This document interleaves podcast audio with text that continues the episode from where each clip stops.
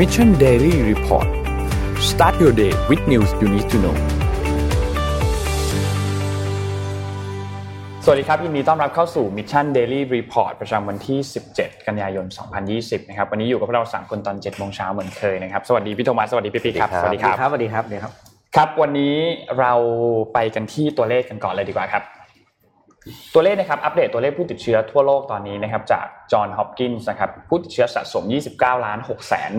11,845 คนนะครับตัวเลขผู้เสียชีวิตนะครับ935,929 คน แล้วก็ตัวเลขผู้ที่รักษาหายแล้วนะครับ20 ล้าน1,5,101 คนนะครับเราไปดูตัวเลขในไทยกันบ้างครับตัวเลขในไทยเมื่อวานนี้พบผู้ติดเชื้อเพิ่มเติมค่อนข้างเยอะนะครับเดินทางกลับมาจากต่างประเทศทั้ง 10 คนนะครับ ผู้ที่เชื้อสะสมตอนนี้เพิ่มมาอีก 10 คนนะครับรวมเป็น 3,490 คน ตัวเลขผู้เสียชีวิตยังคงอยู่ที่ 58 คนไม่มีเพิ่มเติมนะครับตัวเลขผู้ที่รักษาหายแล้วเมื่อวานนี้เพิ่มมาอีก 1 คนนะครับเท่ากับว่ามี 116 คนที่กำลังรักษาตัวอยู่ที่โรงพยาบาลนะครับ ทีนี้ 10 เคสใหม่เนี่ยมาจากที่ไหนบ้างนะครับ 10 เคสใหม่กลับมาจากอินเดีย 2 คนนะครับ เมียนมา1คนนะครับ ซึ่งเมียนมาเนี่ยเป็นชาวเมียนมานะครับ ซึ่งเข้ากักตัวใน ASQ นะครับ Alternative State Quarantine นะครับ คนรายต่อไปเป็นเอธิโอเปียนะครับหนึ่งคนนะครับเข้าตัวในเข้ากักตัวใน ASQ เช่นเดียวกันนะครับ แล้วก็จากเยเมน 4 คน อินโดนีเซียอีก 2 คนนะครับ รวมเป็น 10 คนพอดีนะครับ เมื่อวานนี้มีการพูดถึงเรื่องของ มาตรการเมื่อวานนี้มีการประชุมคอรมอการประชุมคอรมอออกมานะครับแล้วก็มีหลายอย่างเหมือนกันที่อยากจะอัปเดตให้ฟังเดี๋ยววันนี้เราค่อยๆ อัปเดตให้ฟังกันนะครับ ซึ่งมีอันหนึ่งที่ค่อนข้างน่าสนใจคือ เดี๋ยวจะพูดให้ฟังในข้อมูลจาก SCB นะครับเพราะอันนี้น่าสนใจมากเป็นเกี่ยวกับเรื่องของการท่องเที่ยวนะครับ วันนี้เราไปเริ่มกันที่ข่าวไหนก่อนดีครับ นงขอข่าวไทยก่อนเลยแล้วกันมีข่าวไทยอันหนึ่งครับ คือเมื่อวานนี้เนี่ยมีที่ประชุมสบคนะครับ มีโครงการอันหนึ่งชื่อโครงการว่าคนละครึ่ง โครงการนี้เนี่ยเป็นโครงการที่ภาครัฐเนี่ยนะครับ จะใช้จะช่วยช่วยให้เงินนั่นแหละ ช่วยจ่ายเงินให้นะครับทีนี้เงินอันนี้เคาะเรียบร้อยแล้วนะครับสามพันบาทนะครับจำนวน 10 ล้านคนนะครับ โดยจะจำกัดให้ใช้เนี่ยวันละ 100 บาท และที่สำคัญคือตรงนี้ครับ เปิดให้ลงทะเบียนวันที่ 16 ลงทะเบียนไปแล้วคำนี้เปิดให้ลงทะเบียนวันที่ 16 ตุลาคมนะครับโดยเอาอะไรจากรัฐบาลมันต้องลงทะเบียนอะไรเงินก้อนนี้นะครับก็จะเอาไปใช้จ่ายพวกอาหารเครื่องดื่มสินค้าทั่วไปนะครับ ซึ่งจะไม่รวมพวกลอตเตอรี่ไม่รวมพวกแอลกอฮอล์ยาสูบแล้วก็การบริการต่างๆนะครับอย่างที่บอกว่ามีเป้าหมายให้ประชาชนเนี่ยทั้งหมด 10 ล้านคนนะครับ โดยผู้ที่ได้รับสิทธิ์เนี่ยจะต้องเป็น บุคคลสัญชาติไทยนะครับที่อายุ 18 ปีขึ้นไปในวันที่ลงทะเบียน มีบัตรประจำตัวประชาชน ลงทะเบียนผ่านเว็บไซต์ www. คนละครึ่ง .com ตั้งแต่วันที่ 16 ตุลาคมนี้นะครับซึ่งคาดว่าจะมีการใช้จ่ายตั้งแต่วันที่ 23 ตุลาคมจนถึงวันที่ 31 ธันวาคมนะครับซึ่งร้านที่เข้าร่วมโครงการเนี่ยก็เนี่ยทั่วไปเลยครับร้านอาหารร้านเครื่องดื่มร้านค้าทั่วไปแล้วก็เป็น ผู้ประกอบการรายย่อยที่ไม่ใช่นิติบุคคลนะครับแล้วก็ไม่ใช่ร้านค้าสะดวกซื้อที่เป็นธุรกิจแฟรนไชส์ด้วย กลุ่มเป้าหมายร้านค้าเนี่ยจากข้อมูลที่ออกมานะครับมีอยู่ประมาณ1นึ่งแสนล้านนะครับแล้วก็ร้านค้าต่างๆเนี่ยก็สามารถลงทะเบียนในเว็บไซต์เว็บไซต์เดียวกันเลยก็คือคนละครึ่ง .com เนี่ยนะครับเปิดให้ลงทะเบียนวันที่ 1 ตุลาคมสำหรับร้านค้า ส่วนสำหรับประชาชนทั่วไปเปิดให้ลงทะเบียนรับสิทธิ์เนี่ยวันที่ 16 ตุลาคมนะ ครับเอาข้อมูลไปเก็บที่ไหนครับเนี่ยลงทะเบียนเยอะขนาดนี้นั่นนะสิฮะบางทีอาจจะแบบพยายามค้นหาความต่อเนื่องมาคนนี้ลงสามสี่อันแล้วอะไรเงี้ยคือก็ไม่รู้ไปทำอะไรแต่ว่าจริงๆนะพูดถึงการเก็บข้อมูลเนี่ยนะเราคำว่าเราเนี่ยคือคนที่เขาเก็บข้อมูลเนี่ยนะผมไม่พูดว่าใครนะเฮ้ยเขาล้าหลังมากเลยนะพูดจริงคือการไม่ไม่คือในแง่ธุรกิจคือต้องบอกอย่างนี้ครับเดี๋ยวคุณจะไปทำงานอะ คุณไม่ยังเป็นอะผมเนี่ยผมรู้จักคุณโทมัส ผมไม่จำเป็นจะต้องรู้ว่าคุณโทมัสมีที่อยู่ตามทะเบียนบ้านอยู่ที่ไหนนะแต่ผมต้องการจะรู้ว่าคุณโทมัสวันใช้ชีวิตอยู่ที่ไหนมากกว่าถูกป่ะเอาง่ายๆอย่างเงี้ยหรือว่าผมไม่ต้องการจะรู้ว่าคุณโทมัสมีรายได้เท่าไหร่ต่อเดือน อืเพราะว่าคุณโทมัสไปกดปุ๊บถอนเงินออกมาคนที่บ้านเก็บหมดอย่างเงี้ยไม่ประโยชน์แล้วไงเป็นข้อมูลที่เป็นจังเออแต่เราต้องการรู้ว่าคุณโทมัสเนี่ยได้เงินมาถึงว่าหนึ่งหมื่นบาทเอาไปใช้กับเรื่องอะไรบ้างเพราะฉะนั้นอย่างเงี้ยไม่ต้องเก็บแล้ว คนลงก็เบื่อโอ้เซ็งลงตลอดเวลา คือยังวันเก็บนี้วันนี้พี่ปิ๊กออกตัวเดืแรอดงครับเดือดครับเดือดครับเดือดพี่ปิ๊กออกตัวแรงโอ้โหชุนเฉียวฮะเก็บอะไรก็ไม่รู้ โอ้เอออะผมผมเอ่อขออนุญาตสวันนี้รุดูปก่อนดูของแจกก่อนดีกว่าวันนี้อะโอเคโอเควันนี้วันนี้เยอะวันนี้เยอะวันนี้ของพี่ดับวันพี่นี้ดับอะไรครับ้าบงพี่ดับคนแบบมียกกล่องบิ๊กแบดบุ๊มานี่ให้ยกกล่องนั้นได้ดูนะเอามาขิงกันก่อนเลยคืออย่างนี้ที่อยู่บนโต๊ะนี่ไม่พออย่างนะโอ้โหไม่แบบนี้คือพี่ยกไหวแบบว่าวะคือต้องให้พี่ดับยกเพราะแกยกไหวคนเดียวยกไม่ไหวนี่ห้องส่งไม่มีใครยกไหวแล้วอายุมาวางเนี่ยครับอ่านี่นะครับโอ้นี่สภาพกล่องเนี่ยถ้าทางน่าจะเป็นผลงานของบอสนะครับ ซื้อมาบอสบอสเดี๋ยวอันนี้อันนี้อันนี้เรียวมากกล่องจะแตกนะครับนี่นี่โอเคแค่หนังสือ Big Bad Wolf นะครับนี่พี่รู้สึกจะหมดไปแล้วนะหมดหมดอันนี้คือผลงานไปแล้วผลงานไปแล้วรองเอเท้าอไม่ได้บังหน้าตัวเขากล่องขอแล้วจะขอแล้วพี่ขอโชว์ แล้วบังหน้าคุณโทมัสเออของแจกคุณนี่ครับไม่พี่บัดังบครับนะเยอะอ่ามากเราแจกกันอีกยาวๆนะครับ เราแจกเยอะมากอ่าอ่าครับอ่าผมขออนุญาตสรุปข่าวเกี่ยวกับเรื่องเอ่อโครงสร้างพื้นฐานของประเทศนะครับครับอ่ารถไฟความเร็วสูงนะครับความคืบหน้าของรถไฟความเร็วสูงเนี่ยล่าสุดอ่ารฟทนะฮะทางหลวงแล้วก็รฟทกับทางหลวงเนี่ยมีการลงนาม MOU นะฮะเคลียร์พื้นที่ 26 จุด เพื่อจะส่งมอบให้ CP แล้วนะครับนายชัยวัฒน์ทองคำพูนปลัด กระทรวงคมนาคมนะครับเป็นประธานในพิธีลงนามนะครับในข้อตกลง ว่าด้วยการใช้พื้นที่เขตทางหลวงในการดำเนิน โครงการรถไฟความเร็วสูง เชื่อมเชื่อม 3 สนามบิน นะครับซึ่งเอ่อปลัดกระทรวงคมนาคมเนี่ยเปิดเผยว่าตามแนวทางเส้นรถไฟความเร็วสูงเชื่อมสนามบินดอนเมืองสุวรรณภูมิอู่ตะเภานะครับระยะทาง 220 กิโลเมตรเนี่ยวงเงินทั้งหมด 225,544 ล้านบาทเนี่ยส่วนใหญ่จะใช้พื้นที่เขตทางที่รพทในการก่อสร้างเบื้องต้นนะครับซึ่งเคลียร์แล้วเนี่ย15 จุด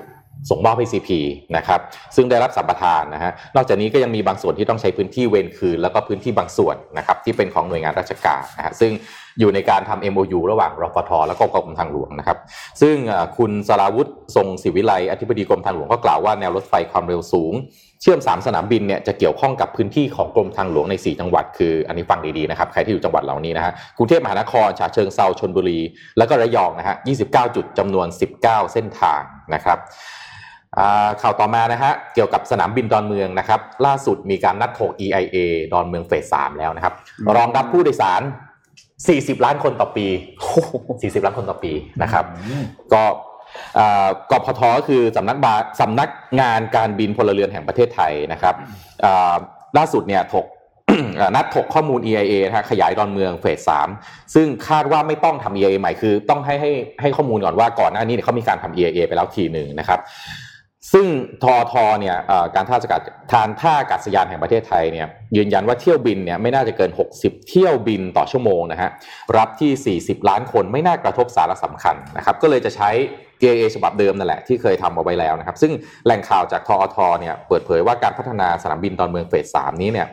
ไม่มีการขยายรันเวย์นะฮะจึงอยู่ในขอบเขตของ EAA แบบเดิมฉบับเดิมนะฮะตามแผนที่มีเป้าหมายรองรับผู้โดยสารระหว่างประเทศที่มีการ อัตราการเติบโตสูงยังเชื่อแบบนั้นอยู่นะครับยังผมเชื่อว่าอัตราการเติบโตสูงอยู่นะครับแต่หลังจากเกิดโควิดระบาดเนี่ยทำให้การเปิดบินระหว่างประเทศเนี่ยทำไม่ได้นะฮะขณะที่สนามบินจะต้องปรับเปลี่ยนรูปแบบการบริหารจัดการพื้นที่ ให้สอดคล้องกับสถานการณ์นี้ อันนี้ผมว่าเป็นเรื่องที่น่ารู้มากนะครับ คือว่ามันจะต้องมีการจัดเพิ่มพื้นที่บริเวณผู้โดยสารขาเข้านะฮะสำหรับเจ้าหน้าที่สาธารณสุข แล้วก็โถงแล้วก็ที่นั่งพักรอนะฮะสำหรับผู้โดยสารเพื่อรองรับกระบวนการคัดกรองนะครับแล้วก็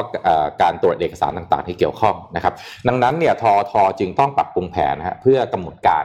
ใช้พื้นที่ใหม่ให้เหมาะสมกับสถานการณ์ เพราะว่าคาดว่าโควิดเนี่ยยังอยู่อีกนานนะครับ รวมถึงต้องพิจารณาแผนในการปรับเลื่อนแผนการลงทุนออกเพื่อให้สอดคล้องกับความเป็นจริง ซึ่งคาดว่า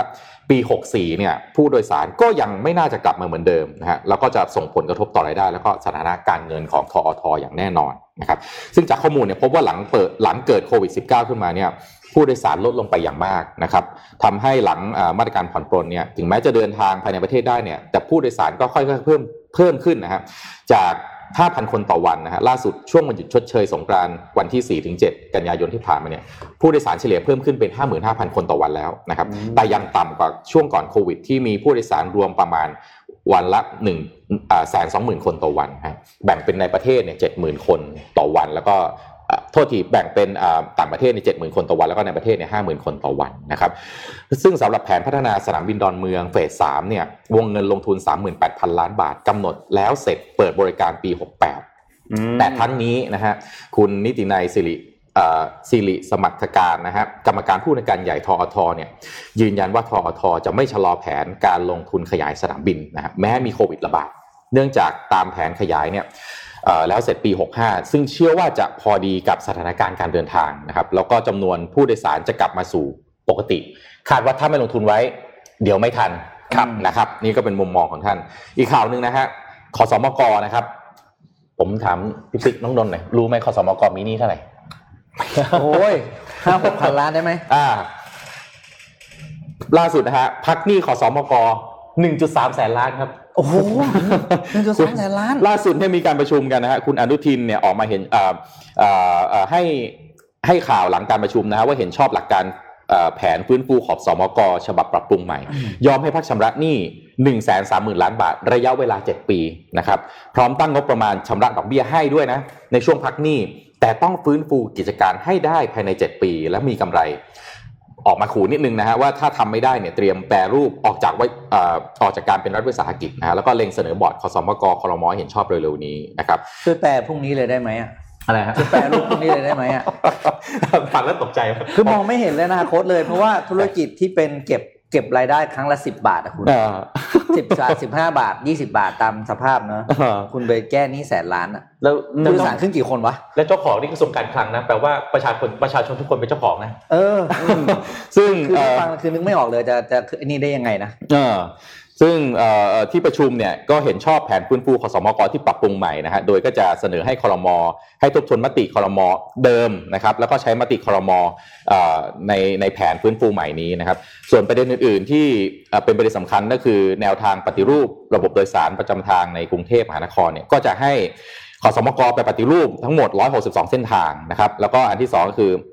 ให้คอสมกยังมีสิทธิ์ได้รับใบอนุญาตประกอบการขนส่งในเส้นทางที่มีการกำหนดใหม่เนี่ยก่อนคนอื่นอยู่ดีก่อนอ้าวเดี๋ยวก็ก็ดูกันเดี๋ยวต้องฟังไปเรื่อยๆ ว่าว่าจะเป็นยังไงแต่ตอนนี้เราก็ FYI ไว้ก่อน ว่าเขาพักหนี้ให้แสนสามหมื่นล้าน แล้วจ่ายค่าดอกเบี้ยให้แต่เจ็ดปี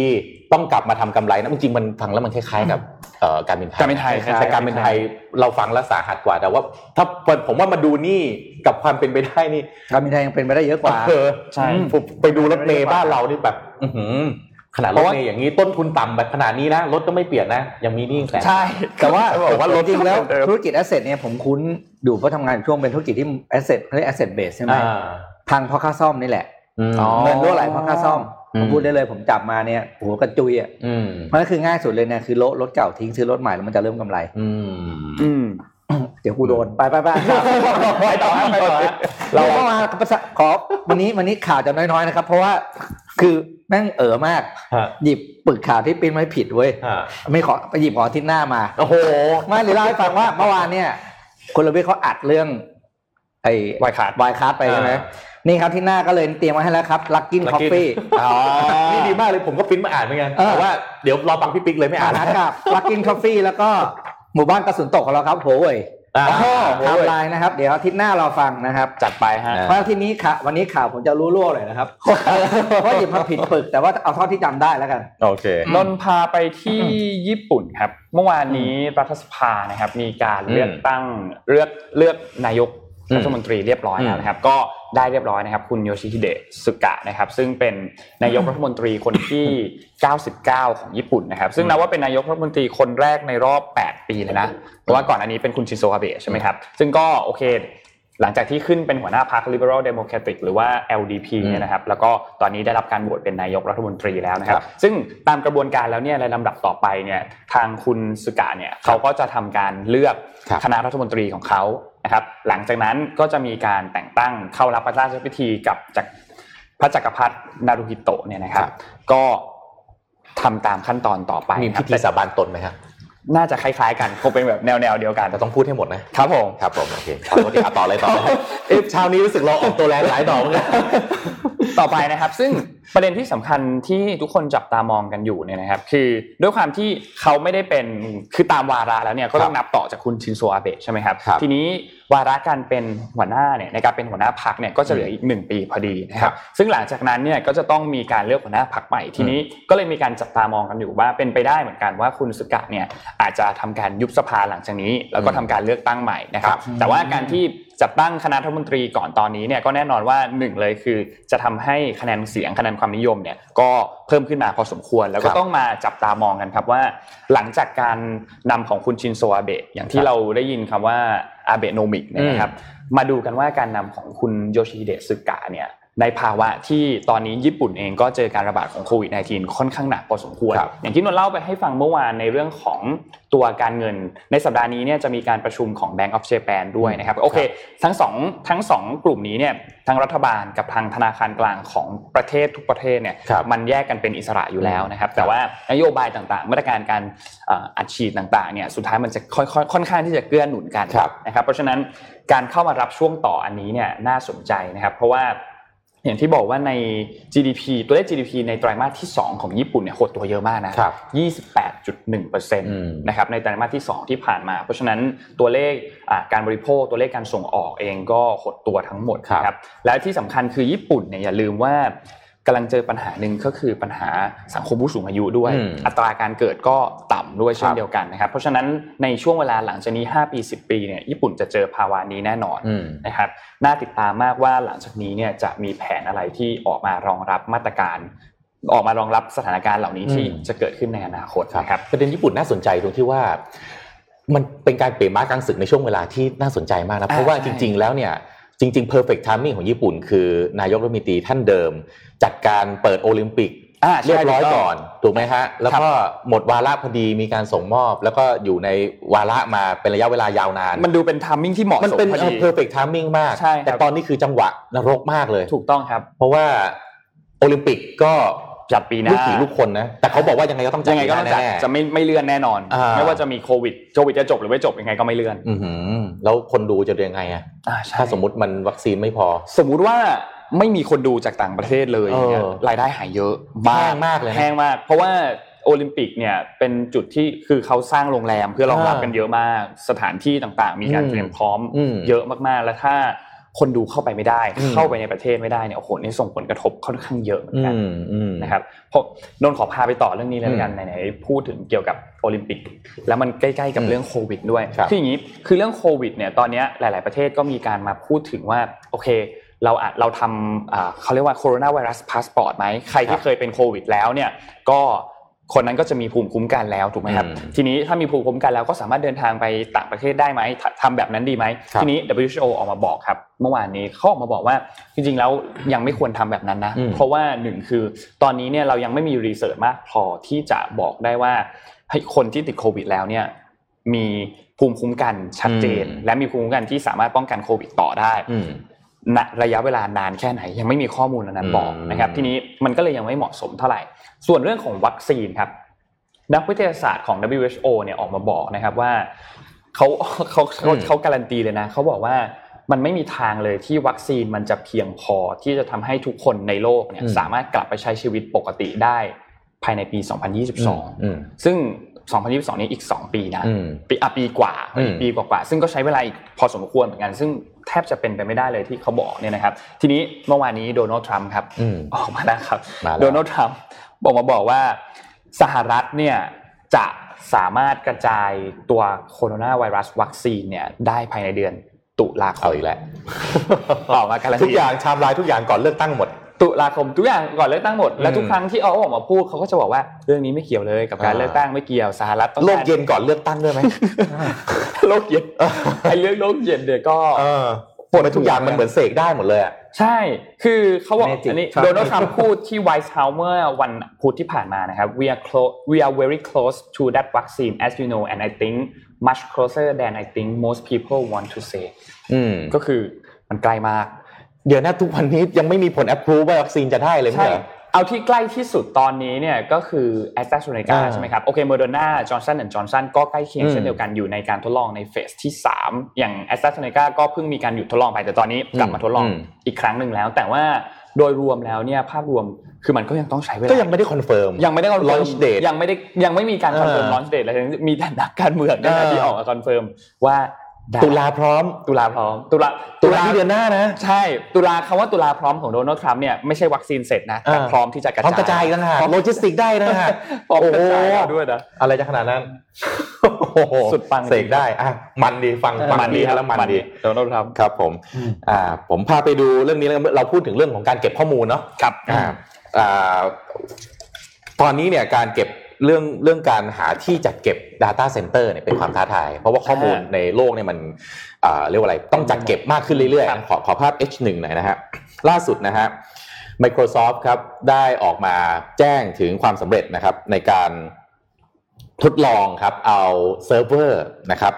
ไปจัดเก็บไว้ที่ใต้น้ำครับอยู่ที่ใต้มหาสมุทรนะครับปกติเนี่ยเราจะไปหาที่จัดเก็บเซิร์ฟเวอร์หรือว่า Data Center เนี่ยก็ไปอยู่ในประเทศ ในที่ที่มันเย็นๆใช่ไหมครับเพื่อที่จะประหยัดไอซ์แลนด์เป็นประเทศหลักอ่าประหยัดค่าไฟหรือพื้นที่อะไรก็ตามนะครับอ่า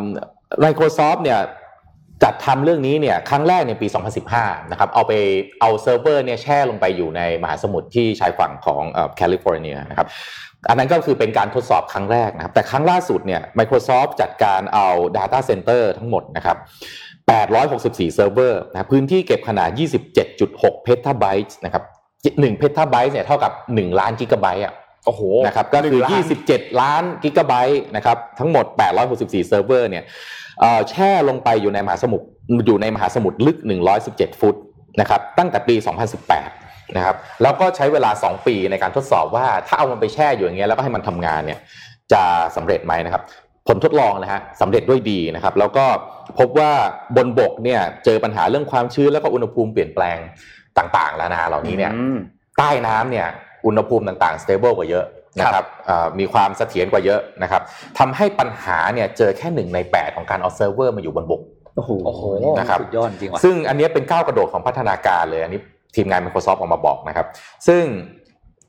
อ่าล่าสุดเนี่ยจมไป 2 ปีนะฮะต่อไปเนี่ย Microsoft จะทดลองจมจมทีอาจจะเป็น 10 ปีอืมนะครับซึ่งในอนาคตเนี่ยก็เป็นไปได้ว่าเซิร์ฟเวอร์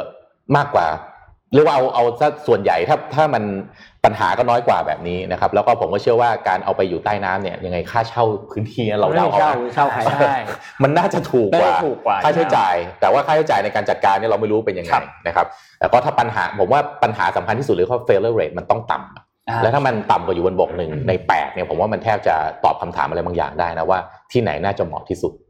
นะครับ อันนี้ก็เป็นอีกหนึ่งพัฒนาการนะครับว่า Data Center ของโลกต่อไปมันจะไปอยู่ที่ไหนอ่าใช่นะครับพูดถึงเรื่อง Data แล้วเนี่ยนนท์ขอพาไปอีกเรื่องหนึ่งคืออย่างนี้วอร์เรนรู้ทุกคนรู้จักวอร์เรนบัฟเฟตอืมอยู่แล้วครับแล้วทุกคนก็รู้ว่าวอร์เรนบัฟเฟตเนี่ยเขามีคติอันหนึ่งคือเขาจะไม่ลงทุนในหุ้น IPO อืมอ่าเขาเคยพูดอยู่แล้วครับแต่ว่าเมื่อสัปดาห์ที่แล้วเนี่ยเพิ่งมีการลงทุนในหุ้น IPO อันหนึ่งอืมบริษัทนี้ชื่อบริษัท Snowflake ครับเป็นบริษัทที่เข้าไปอยู่ในตลาดหุ้น NASDAQ นะครับอืมทีนี้นนท์มีภาพให้ดูครับภาพ N5 ครับขอภาพ N5 ขึ้นมา อันนี้ เข้าไปตลาดหุ้น NASDAQ วันเดียวหุ้นบวกมา 100%อีกแล้ว 111%บัฟเฟตเอฟเฟกบัฟเฟตเอฟเฟกครับ หลังจากที่ต้องบอกว่าปีนี้วอร์เรนบัฟเฟตค่อนข้างที่จะ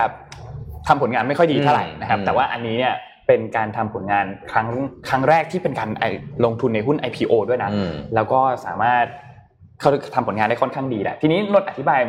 ธุรกิจของ Snowflake ที่ทำนิดนึงครับ Snowflake เนี่ย เป็นธุรกิจเกี่ยวกับเรื่องของ Cloud Data คือให้บริการการเก็บข้อมูลออนไลน์เซิร์ฟเวอร์นั่นแหละอืมนะครับแล้วก็ต้องบอกว่าในวงการ IT เนี่ยเป็นที่รู้จักมากอืมๆนะครับสำหรับ Snowflake นะครับและที่สำคัญก็คือวันเดียวบวกไปกว่าร้อยเปอร์เซ็นต์หลังจากที่เข้าตลาดหุ้น แล้วก็รู้สึกว่าวัน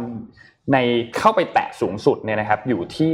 319 เหรียญอืมสหรัฐนะครับต่อหุ้นนะครับ ซึ่งเป็นเป็นเป็นสถิติที่สูงมากนะอืมสำหรับหุ้น IPO แบบนี้นะครับ ทีนี้ หลังจากที่วอร์เรนบัฟเฟตเข้าไปลงทุนทำให้ตอนนี้ได้กำไรมาแล้วนะอืมหนึ่งพันล้านเหรียญสหรัฐทันทีฮะข้ามคืนโอ้โหจากการลงทุนครั้งนี้ทำไมมันดูหาตังค์ง่ายยังไงนั่นสิทำไมมันดูหาตังค์ง่ายจังอะเออดูแล้วอิจฉาแต่ถ้าคุณอยากจะซื้อไอ้พวกนี้คุณต้องไปมีลงแอปนี่ไงโรบินฮูดที่น้องเอ็มมาพูดเมื่อวานอะอ่ามัมันเป็นตัวกลางให้คุณเทรดหุ้นต่างประเทศได้ เพราะว่าวอร์เรนเนี่ยเข้าไปลงทุนในบริษัทนี้เนี่ย570ล้านเหรียญสหรัฐวันเดียวได้เป็นพันล้านเลยเหรอใช่ก็ร้อยเปอร์เซ็นต์อะ อืมที่ขาดทุนสนามบินไอ้สายการบินไปได้ขึ้นหมดแล้วมั้งได้ขึ้นมาใช่สงสัยสงสัยที่ขาดทุนอ่าสายการบินสี่สายการบินหลักไปที่เททิ้งหมดเลยตอนนั้นเออน่าจะได้คืนมาแล้วนะฮะอืมท่าทางอะก่อนเจ็ดโมงครึ่งโอ้บอกนะมีอะไรแจกบ้างครับอ่าเดี๋ยวว่าอ่าถามถามคำถามก่อนเลยอ่าอ่าเมื่อวานเนี่ย คุณรวิทย์เขาพูดโปรโมทรายการอันหนึ่งอืมอ่าเป็นรายการเหมือนคุณโทมัสนะครับ วันนี้ให้ถ่ายคำถามแรกเลย อืม รายการใหม่ของคุณธรรมะชื่ออะไรอ่าอ่าเออแจกหนังสือนะครับ คุณมีเหตุผลอยู่กี่ดอลลาร์นะครับ ของของแดนอาราลีแดน Ariely นะครับเล่มนี้สนุกมากแล้วจะรู้ว่าทุกวันนี้เราเสียเงินไปเพราะว่า กับเรื่องที่ด้วยเหตุผลที่ไม่น่าเชื่อจริงอืมๆนะครับอ่ากี่รางวัลนะเหนือห้ารางวัลนะครับสุ่มแจกนะครับห้ารางวัลรายการใหม่ของคุณธรรมะที่จะออนในมิชชั่นทูนมูลชื่ออะไรนะครับอ่าเดี๋ยวพี่ดับจะสุ่มแจกให้นะครับอ่าห้ารางวัลนะครับครับผม โอเค อะเจ็ดโมงครึ่งไหม เราไปช่วงเจ็ดโมงครึ่งเลยตั้งแต่นะมานี่ไม่ทำงานเลยนั่งปลูกไปเรื่อยพอละพอละเดี๋ยวคือพอละครับผมนั่งระลึกชาติเรื่องช่วงข่าวเจ็ดโมงครึ่งวันนี้ เราขอมาในรูปแบบใหม่ดีกว่าอ่าอ่าเราจะไม่ได้เป็นคอนเทนต์ที่มาเล่าเรื่องให้เราฟังละมาเล่าเรื่องให้ทุกคนฟังแล้วแต่วันนี้เนี่ยเราจะมาในรูปแบบที่เป็นคอนเทนต์เกี่ยวกับ what's in my bag คืออมวันวันๆหนึ่งเนี่ยเราพกอะไรไปทำงานบ้างเดี๋ยวเราจะเปิดกระเป๋าให้ดูทั้งสามคนเลยว่าฮะเดี๋ยวไม่พอเมื่อวานตกลงแค่กระเป๋าคุณคนเดียวนะเว้ยเราจะเปิดกระเป๋าให้ดูเลยว่า วันวันๆหนึ่งพกอะไรบ้างเดี๋ยวขอไปอยู่กระเป๋าเฮ้ยมีของแปลกปลอมเปล่าพี่ไม่มีผมไม่เคมีลียร์ผมไม่มีเฮ้ยผมไม่ได้เคลียร์ไอ้นี่เรียวมากนะเนี่ยอันนี้เรียวโอเควันนี้เจ็ดโมงครึ่งเราเดี๋ยวจะครับหนุ่มเปิดให้ดูฮะว่าวันนี้วันวันหนึ่งไปทำงานเนี่ยเราพกกระเป๋าอะไรบ้างนนท์พกกระเป๋าใบนี้ใบเดียวนะครับ ก็ มีกระติกน้ำอืมครับกระติกน้ำมีร่มนะครับอืมพกร่มไปด้วย แล้วก็ในกระเป๋าก็จะมีหนังสือที่อ่านเราจะพกหนังสือตลอดเวลาตอนนี้พกเล่มนี้ของคุณโอ้รูปิโกะเป็น Milk and Honey นะครับอืมเป็นแบบว่าแนวแนวๆแบบเล่มนี้เนี่ยเป็นหนังสือแนวแนวๆปรัชญานิดนึงอื้อหือนะครับอืมอ่านไม่ยากอ่านไม่ยากอ่านง่ายนะครับแล้วก็มี power bank ครับพก power bank แล้วในกระเป๋าก็จะมีตัวอันนี้เป็นเคสที่ใส่ตัว iPad นะครับอืมอืมกระเป๋า iPad แล้วก็ที่พกเยอะ ๆ เลยตอนนี้ มีสายชาร์จฮะทุกคนต้องพกสายชาร์จกับอะแดปเตอร์นะครับ มีหูฟังพกหูฟังครับอืมหูฟัง แล้วก็ แอลกอฮอล์ครับโอ้โหอ่าแอลกอฮอล์มีเจลแอลกอฮอล์นะฮะอืมมียามีน้ำตาเทียมหมอไปหาหมอหมอบอกตาแห้งต้องพกน้ำตาเทียม แล้วก็มีตัวลิปมันครับพกลิปมันนะโอ้ฮะโหพกยาดมนะครับมี เดี๋ยวด้วอย่าอย่าเปิดออกมามีแป้งผัดหน้าด้วย ไม่มีไม่มีไม่มีมีรองพื้นสีเดี๋ยวเกมดำเลยพลิกเดี๋ยวเกมพลิกแล้วก็มีถุงถุงยาครับมียาที่ต้องถุงอะไรนะฮะยาครับยายายานะประจำตัวโอเคครับยาผมประจำตัวโอเคฮะยาครับยายาฟังแล้วตกใจตอนแรกเออมีหน้ากากครับพกหน้ากากครับนะครับ แล้วก็มีปากกากับดินสอนะครับอืมนี่คนมามุงดูน้องนนท์เปิดกระเป๋าเปิดกระเป๋าให้ดูเลยคร้รัอบยคนนะฮะตอนนี้เปิดกระเป๋าให้ดูเลยครับว่าพกอะไรมาทำงานบ้างนะครับอืมแล้วก็ อันนี้เป็นไอเทมที่อยากให้ทุกคน ตอนนี้ที่น้องนนท์เปิดอยู่ตอนนี้พี่ปิ๊กกำลังนั่งเคลียร์กระเป๋าอยู่ ตอนนี้อะไรกล้องอันนี้อยากกให้ล้องจับเองตอนนี้อันนี้อยากให้ทุกคนพกมากก็คือถุงผ้าอ่าอยากให้ทุกคนพกอ่าถุกระงเป๋าผ้าผ้าใช่ไหมอ่าอืมพกกระเป๋าผ้าอะไรก็ได้ครับนนท์นนท์เชื่อว่าทุกคนที่บ้านอะมีกระเป๋าถุงผ้าอยู่แล้วอืมเอาแค่มาพกใส่กระเป๋าทำงานไปด้วยใบหนึ่งอืมนะครับ แล้วก็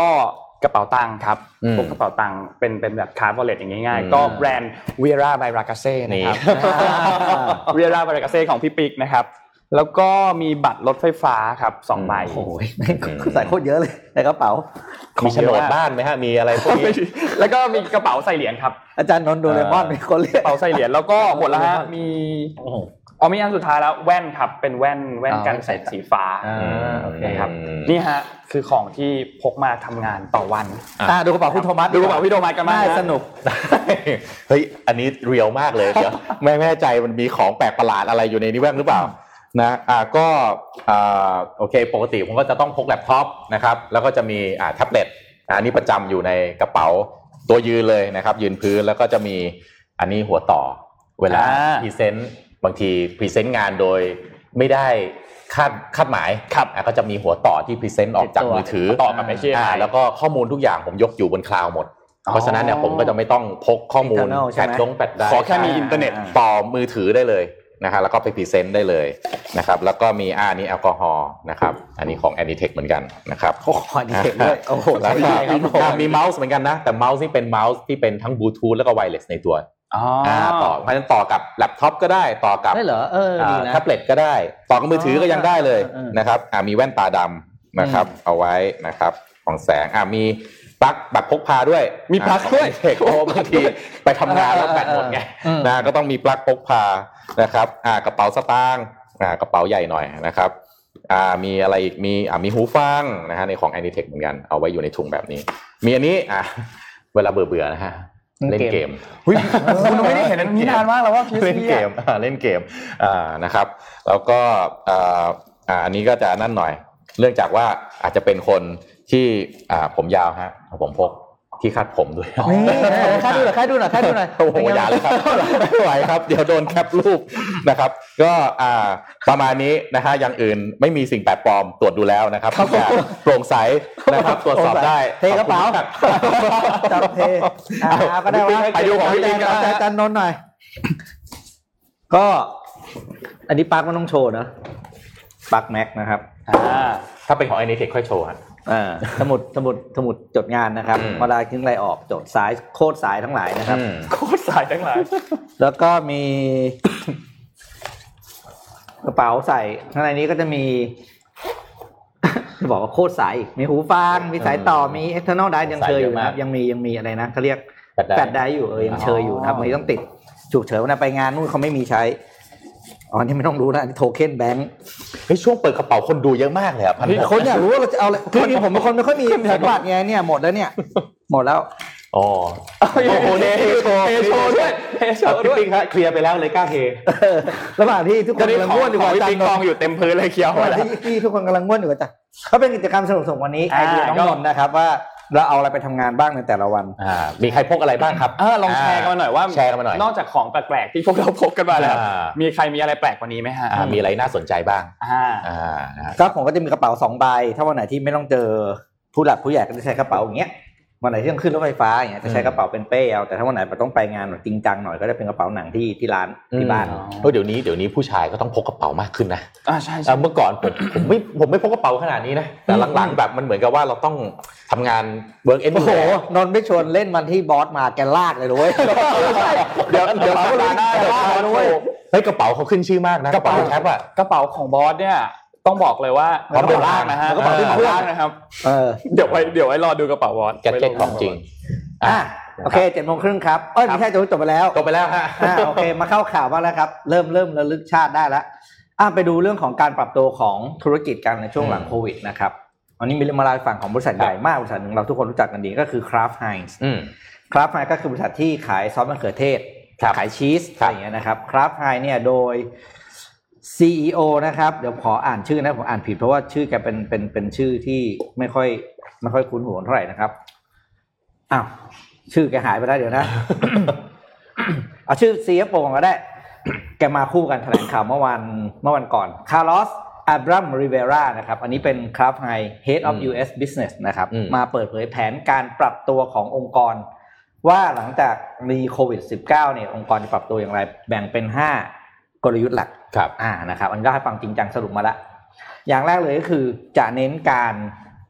เขาเรียกว่า รักษาแบรนด์หลักอืมและไม่ออกแบรนด์ใหม่ครับภายใน 5 ปีอย่างนี้คุณจะไม่เห็นบริษัทนี้ออกแบรนด์ใหม่อืมเพื่อทดลองตลาดอีกแล้ว แต่อืมจะกลับมาโฟกัสแบรนด์ที่เป็นแบรนด์หลักเท่านั้นอืมอย่างเช่น Heinz นะครับ หรือว่าครับ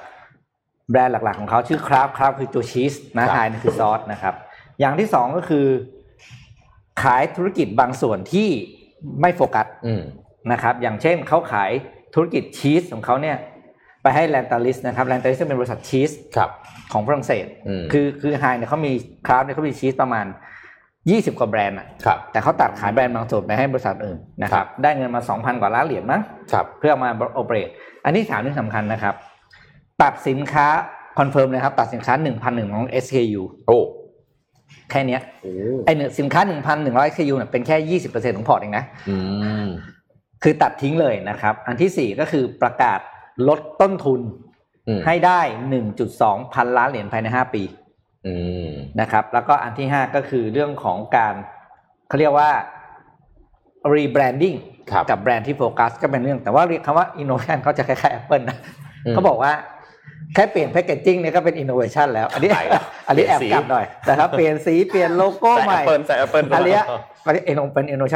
ป็น innovation เป็น innovation ของ Kraft แล้วคืออืม Kraft เขาค่อนข้างเป็นบริษัทที่ conservative ครับในในรูปรูปแบบการทำธุรกิจนะครับ ก็เลยเอามาฝากกันว่าบริษัทใหญ่ๆของโลกก็ออกตัวแล้วว่าอ๋อที่สำคัญก็คือ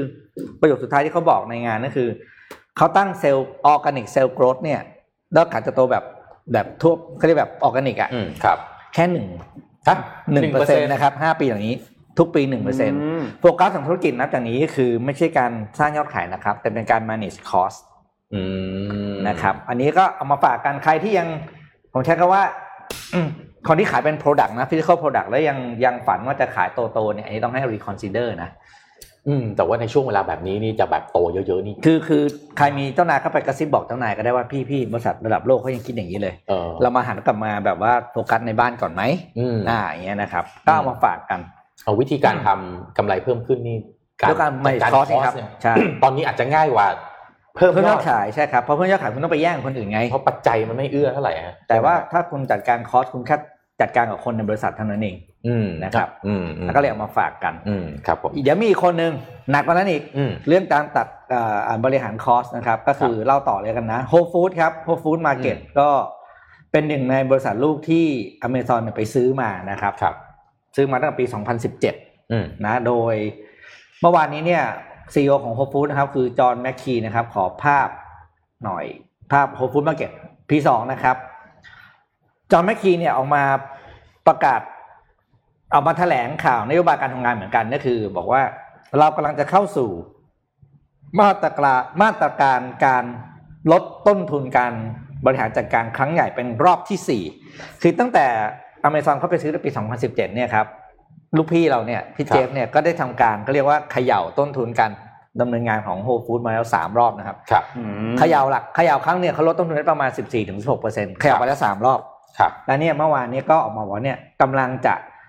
ออกมาเขย่าครั้งใหญ่อีกแล้ว เพื่อให้ธุรกิจเนี่ยเขาเรียกว่าคล่องตัวแล้วก็ผู้บริโภคเนี่ยสามารถซื้อของดีในราคาที่ถูกลงได้ครับนะครับ สิ่งที่บอกตัวเลขมาก็คือ หนึ่งจุดหนึ่งหนึ่งหนึ่งจุดหกพันล้านดอลลาร์ที่จะประหยัดได้หลังจากนี้แล้วครับคาดคาดว่าจะเริ่มเนี่ยก็คือดังแรกสามสามไอเดียที่เขาจะทำครับก็คือต้นทุนสินค้า ต้นทุนการทำงานแล้วก็โลจิสติกส์ supply chain ครับนี่คือสามเนยที่เขาจะเข้าไปจัดการนะครับลองจับตาดูโฮฟู้ดที่ดีเพราะว่าโฮฟู้ดเป็นธุรกิจที่ใหญ่มาก แล้วก็เป็นธุรกิจที่มี supply chain ที่ค่อนข้างยาวอืมวิธีการนี้เขาจะ manage cost ได้ทำไงต้อง ต้องจับตาดูน่าสนใจมากจครัริบงๆนะครับน่าสนใจครับอืมอะผมพามาดูอีกเรื่องหนึ่งนะครับติ๊กต็อกครับครับนะฮะอ่ารู้รู้ไหมครับว่าในช่วงที่ติ๊กต็อกสะบักสะบอมครับผมนะครับจากการโดนรุมซ้อมโดยโดนัลด์ทรัมป์เนี่ยอืมอืมนะครับใครเป็นคู่แข่งครับ เคยคิดถึงไหมเออ TikTok เหรออ่าไอจีไหมก็ไม่ก็ไม่เชิงไม่ Snapchat เหรอจริงก็ไม่เอตรงอไข่ไข่นะฮะก็ขอภาพ H เอ่อสามเอเอสามนะครับ คือ โอเค โชคดีว่าล่าสุดเนี่ย TikTok เองก็ดูอนาคตเริ่มเริ่มเริ่มเริ่มมีเริ่มดีขึ้นนิดนึงอ่าแล้วเริ่มมีทางไปแล้วครับนะครับว่าใครจะมาเป็น partner นะครับนี่ในช่วงหลายอาที่ที่ผ่านมาเนี่ยเลยเป็นช่วงที่คู่แข่งเนี่ยซึ่งก็ย้ำนะครับว่าไม่ใช่ IG แล้วก็ YouTube นะครับแต่เป็น music app นะครับชื่อว่า Triller นะครับซึ่งเป็นบริษัท based อยู่ที่ LA นะลอสแองเจลิสมี CEO ชื่อ Mike Lu นะครับ Triller เนี่ยพุ่งขึ้นมาแทนในช่วงที่ TikTok เนี่ย เซไปเซมานะครับอืมซึ่งล่าสุดเนี่ย Triller เนี่ยคว้าตัว TikTok Big Biggest Star นะชื่อ Charli D'Ama D'Amelio ผมไม่ได้ตามคนนี้เหมือนกันเลยไม่แน่ใจว่าว่าเป็นใครแต่ว่าเป็น Biggest Star on TikTok เนี่ยมี follower อยู่ 87 ล้านคน 87 ล้าน เออ 87 ล้านคนนะครับ ล่าสุดใน Triller พามาอยู่บนบนแอปของตัวเองแล้วเมื่อวันอังคารที่ผ่านมา ไม่ได้พามาคนเดียวนะฮะพามาทั้งน้องสาวและพ่อแม่ด้วยครับนะครับ แต่แต่คุณ Charli เนี่ยก็ยังไม่ได้ยกเลิก account ของตัวเองบน TikTok นะครับซึ่ง CEO ของ Triller คือคุณ Mike Lu เนี่ยออกมาบอกว่า ได้ตอนนี้ไล่ทำดีลกับ top influencer ของ TikTok เนี่ยเยอะมากเลยนะครับ แล้วก็บอกว่าจนถึงสิ้นเดือนที่ผ่านมา จนถึงสิ้นเดือนที่ผ่านมานะ ยังไม่เคยจ่ายเงินให้อินฟลูเอนเซอร์คนไหน แต่พูดว่าจนถึงสิ้นเดือนที่ผ่านมานะอ่านะครับซึ่งล่าสุดนะครับก็มีการแต่งตั้ง Chief Strategy Officer นะฮะ CSO คนใหม่ ชื่อ George Richards นะครับฟังแล้วอาจจะไม่น่าสนใจ แต่จะบอกว่า George Richards เนี่ยเป็น Star TikTok คนหนึ่งที่อายุแค่ 18 18 แต่ตอนนี้ได้รับการแต่งตั้งแต่งตั้งเป็นอ่า Chief Strategic Officer นะครับโอ้โหซึ่งก็จะให้ lead ในเรื่องของการวางกลยุทธ์ต่าง ๆ ขององค์กรนะครับ ซึ่งเอ่อเอ่อทาง CEO ก็บอกว่าหลังจากนี้เนี่ยจะเดี๋ยวจะเห็น Big Name เนี่ยเข้ามาทุกวันแน่นอนในอืมในในแอปในแอป Triller นี้นะครับ ซึ่ง Triller เนี่ย launch ปี 2015 ที่ผ่านมานะครับ ดูแรกๆเนี่ยจะเหมือนกับ TikTok เลยนะครับ แต่ว่าจะแตกต่างกันตรงที่ว่าเขาให้คุณอัปโหลดมิวสิกวิดีโอแบบ unlimited time อะก็คือไม่ได้เป็นแบบนาทีเดียว หรือเป็นแบบอืม short video เหมือนเหมือน TikTok นะครับ โดยเอ่อเน้นว่า Triller เนี่ยจะเก็บ Data เนี่ย เก็บ Data จาก User เนี่ยน้อยกว่า TikTok อ่าอ่า TikTok นี่เคยมีประเด็นเรื่องใช่ใช่นะครับ โดยล่าสุดเนี่ยอ่าอันนี้เป็นบริษัทออกมาให้ข่าวนะฮะอ่าบริษัทบอกว่าปัจจุบันเนี้ยขึ้นแอป number one นะครับในในอเมริกาใน App Store แล้วที่อเมริกานะครับหลังจากที่ทรัมป์เนี่ยให้แบน จะให้แบน TikTok หลังจากมีข่าวมาปั๊บเนี่ย Triller ขึ้นไปอยู่เป็นอันดับหนึ่งใน App Store ที่สหรัฐอเมริกา แล้วก็ขึ้นอันดับหนึ่งเอ่อแอปที่อินเดียที่อินเดียด้วยอินเดียด้วยนะฮะหลังจากมีหลังจากที่ TikTok โดนแบนแล้วก็ล่าสุดเนี่ยเอออยู่ใน number one กว่า 80 ประเทศ แต่อันนี้ไม่แน่ใจประเทศไทยเรายังไม่เรายังไม่เคยเห็นนะอ่าฮะยังไม่เคยอันนี้แต่อันนี้เป็นเป็นสิ่งที่บริษัทออกมาบอกนะครับแล้วก็ปัจจุบันเนี่ยมีการดาวน์โหลดมากกว่า 250 ล้านครั้ง ต่อไปไม่แน่เราอาจจะได้ยินชื่อของ Triller มากขึ้นก็ได้ในบ้านราะว่าดูแล้ว เพราะว่าถ้าเราไปดู valuation นะ TikTok เนี่ยได้อะไรนะ50เท่าของครับ GMV โอ้มันถ้าใครทำได้มันก็เลยเป็น valuation ที่ raise fund ได้น่าสนใจอ่าแล้วน่าก็อาจจะ Triller หรือแอปที่มันคล้าย ๆ กันเนี่ยก็เลยมีโอกาส ตอนนี้แข่งกันเยอะแล้วนะอืมท่าทางอ่าเรามี TikTok ใช่ไหมครับอืมเรามี Triller อืมเรามี YouTube Short อืมเพิ่งเปิดตัวอืมเลยอะ ซึ่ง YouTube Short เนี่ยก็จะ launch ในอินเดียเป็นประเทศแรกครับด้วยนะครับ เพราะว่าในอินเดีย TikTok โดนแบนไปแล้วครับนะครับแล้วก็มีของ Facebook ด้วยนนท์จำชื่อไม่ได้น่าจะชื่อ Lasso อืมใช่นะครับใช่ของ Facebook ด้วยครับนะครับสี่อันนะอืมที่เป็นแบบแบบเดียวกันเลยมาแย่งเวลาเรา แนวแนวเดียวกันเลย เพราะฉะนั้นอืมเป็นศึกใหม่ฮะศึก short video ศึกใช่ short videoสิกช็อตวิดีโอแล้วก็น่าจะมาแย่งเม็ดเงิน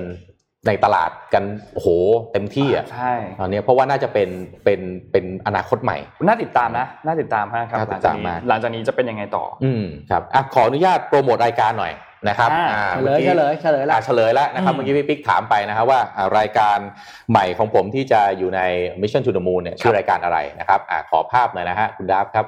อ่าโอ้โหชื่อรายการทะยานนะครับคิดแบบสตาร์ทอัพทำอย่าง SME มีระบบแบบมหาชนวันนี้จะปล่อย EP แรกอ่าอ่า วันนี้เชิญเข้าไปที่หนึ่งฮะเชิญเข้าไปฟังแล้วก็ช่วยกันแชร์ครับได้ผมนะครับ ตอนที่หนึ่งก็จะพูดคุยถึงแนวคิดอ่าคิดแบบสตาร์ทอัพทำอย่าง SME มีระบบแบบมหาชนนอกจากนี้นะฮะเดี๋ยวเราจะปล่อยอาทิตย์ละอาทิตย์ละตอนครับวันนี้มีการสัมภาษณ์วันแรกนะฮะเราจะสัมภาษณ์คุณหมูวรวุฒิอุ่นใจอืมอ่าคุณหมู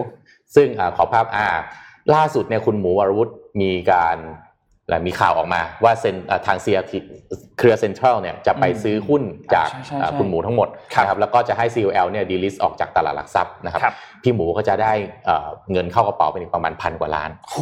ทีนี้เราจะมาดูมาอาจจะมาฟังแนวคิดนะฮะของพี่หมูที่สนใจว่าธุรกิจที่ปั้นขึ้นมาเองกับมือเนี่ยอืมแล้ววันนี้เนี่ยจะต้องขายไปแล้วก็ next station ของแกครับอืมในด้านการเมืองอืมทำไม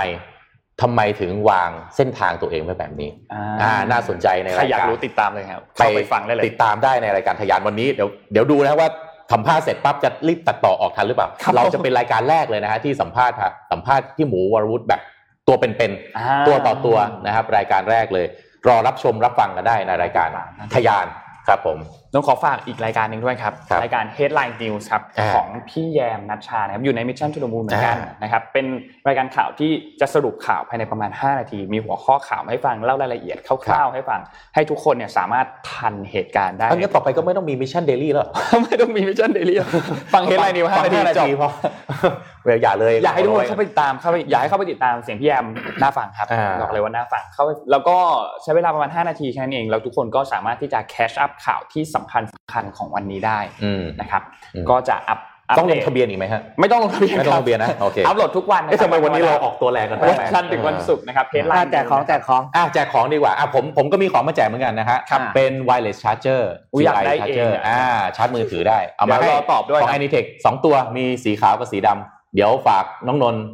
คิดคำถามแล้วกัน ไม่รู้ได้ถามฮะอะไรดี ถามว่านะครับถามว่าอะเดี๋ยวขอขอข่าวไปก่อนเดี๋ยวอ่าเดี๋ยวเดี๋ยวมีคำถามต่อฮะครับนนท์ขอพาไปดูข้อมูลของทาง SCB EIC นิดนึงครับ SCBS นะครับเขาได้ทำข้อมูลเกี่ยวกับเรื่องของการท่องเที่ยวมาให้ฟังนะครับ วันนี้มาสรุปเรื่องการท่องเที่ยว คืออย่างนี้เมื่อวานเมื่อวันก่อนเนี่ยคอรมอเพิ่งเห็นชอบหลักการตัวเปิดรับนักท่องเที่ยวลองสเตย์ครับลองสเตย์คือนักท่องเที่ยวที่อืมเดินทางเข้ามาแล้วก็พักอาศัยอยู่ในไทยเนี่ยมาเที่ยวเนี่ยเป็นระยะเวลานานครับซึ่งคำว่าระยะเวลานานที่พูดถึงเนี่ยคือแบบเป็นหลักเดือนนะอืมแบบ1เดือน 2 เดือน 3 เดือนนะครับทีนี้หลังจากที่ที่ประชุมคอรมอได้มีการอนุมัติเมื่อวันอังคารที่ผ่านมา ตัววีซ่าอันนี้เนี่ยเรียกว่า Special Tourist Visa หรือว่า STV นะคครัรับบโดยจะอนุญาตให้นักท่องเที่ยวกลุ่มที่เขาเรียกว่า Premium Long Stay เนี่ยนะครับครับ เข้ามาได้ คือกลุ่มที่เข้ามาได้เนี่ยจะต้องกักตัวก่อน 14 วันอืมจะต้องมีการเข้ารับกระบวนการการตรวจสอบโควิด -19 ก่อนนะครับคถึรังบจะเข้ามาท่องเที่ยวได้ โดยจะมีการเริ่มการบังคับใช้เนี่ยนะครับในเดือนตุลาคมไปจนถึงเดือนกันยายนปีหน้าครับนะครับ ทีนี้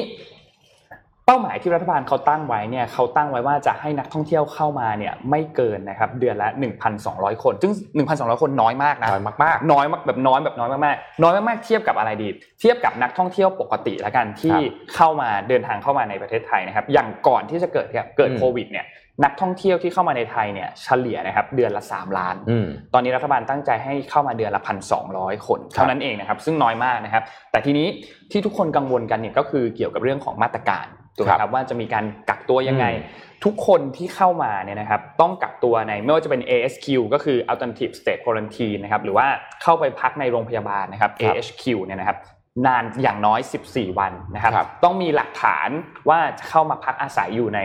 ประเทศเนี่ยว่าจะเข้ามาอยู่ระยะยาวเท่าไหร่นะครับ โดยนะครับ จะได้รับอนุญาตให้อยู่ในไทยได้เนี่ย 90 วันอืมอันนี้คือแบบหลอดยาวที่สุดนะครับครับ90 วันและ สามารถที่จะมีการขยายระยะเวลาได้อีก 2 ครั้งครับครั้งละ 90 วัน ก็คือรวมแล้วเนี่ยระยะเวลาที่นานที่สุดทั้งหมดเนี่ยก็คือ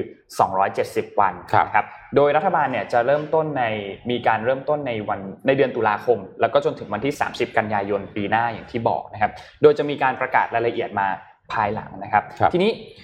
สิ่งที่เรากังวลมี 2 อย่างอืมอย่างแรกคือมาตรการว่าจะแน่นหนาไหมอืมกับอย่างที่ 2 คือจำนวนนักท่องเที่ยวน้อยมากอืมแล้วมันจะส่งผลกระทบ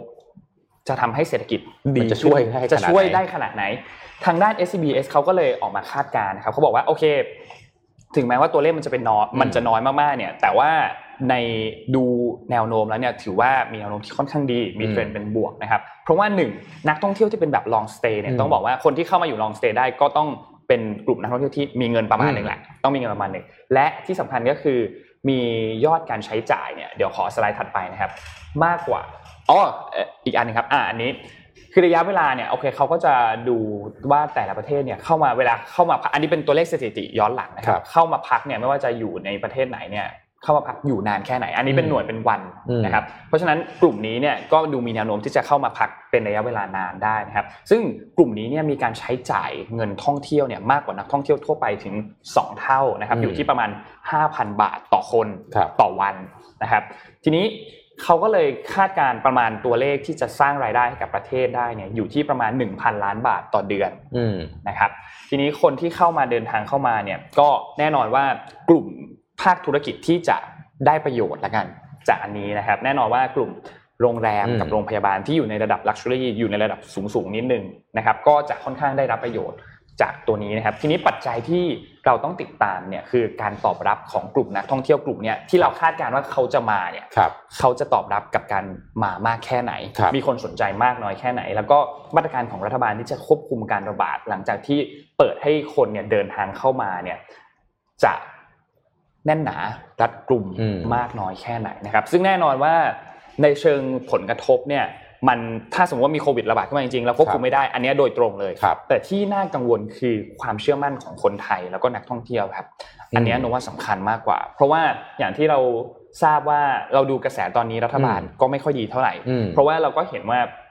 มีการระบาดเกิดขึ้นอย่างที่ใกล้ ๆ บ้านเรามีเมียนมาที่ครับตอนนี้ระบาดอย่างรุนน่าแรห่วงงมากใช่ไหมครับแล้วก็ มีหลาย ๆ เคสที่เดินทางกลับจากไทย เช่นครับเคสที่แบบกลับไปที่ญี่ปุ่น แล้วก็ครับตรวจพบว่าติดเชื้อเนี่ยนะครับอืมอันนั้นก็สร้างความกังวลเหมือนกันเพราะว่าในอืมไทยเราตรวจไม่เจอออืมใช่ไหมครับเพราะฉะนั้นหลังจากนี้ก็ต้องติดตามดูครับว่ามาตรการต่าง ๆ ของไทยเนี่ยจะทำการ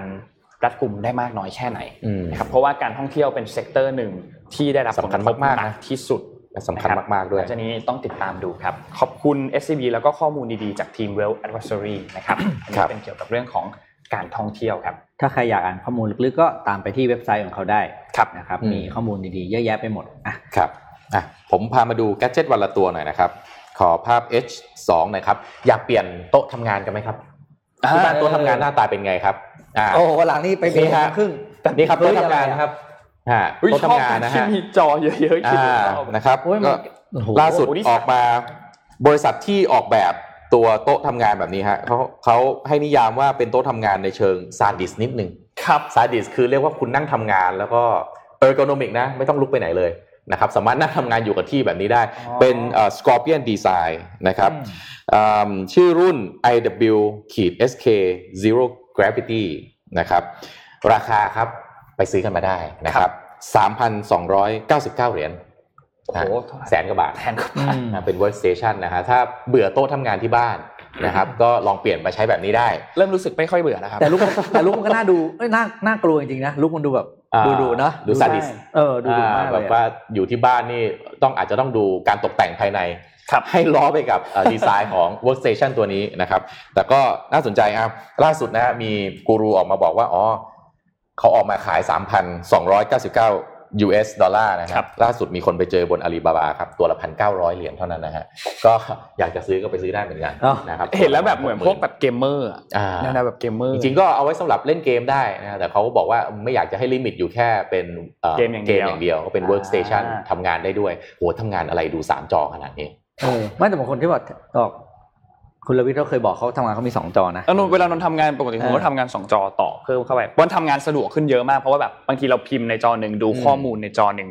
เออมันไม่ต้องฟลิปลงฟลิปขึ้นใช่ไหมอ่าอ้ใช่นั้นไม่ต้องทำให้ไม่ต้องแบบว่าสปัดธิไปเสียปัดมามันก็จะสะดวกขึ้นอืมค่อนข้างเยอะเหมือนกันครับอะแกดเจ็ตวันละตัวนะครับฟังแล้วไปซื้อกันมาได้เออหน้าตามนัดเหมือนอะไปเล่าเรื่องเวียดนามให้ฟังดีกว่าครับครับเล่าแล้วเดี๋ยวเตรียมถอนหายใจนะกับประเทศตัวแถวนี้ ครับผมอะวันนี้ จะเล่าเรื่องเวียดนามให้ฟังนะครับจากเอเชียนิเครีวิวเมื่อวานนี้เพิ่งลงเนี่ยผมเห็นก็เลยอะแคปมาแล้วกันครับอยากให้นายกสมาคมสิ่งทอบ้านเราได้ฟังครับเวียดนามเนี่ยหลายคนอาจจะรู้หรือไม่เคยรู้ไม่รู้แหละ เขาคือประเทศส่งออกเท็กซ์ไทเป็นอันดับ 3 ของโลกครับรองจากจีนและอินเดียเท่านั้นนะครับ ช่วงโควิด ทุกคนก็รู้ว่าร้านแฟชั่นเสื้อผ้าเนี่ยมันก็ออเดอร์หายอะไรอย่างเงี้ยนะอืมเวียดนามเนี่ยเป็นประเทศที่ต้องบอกว่า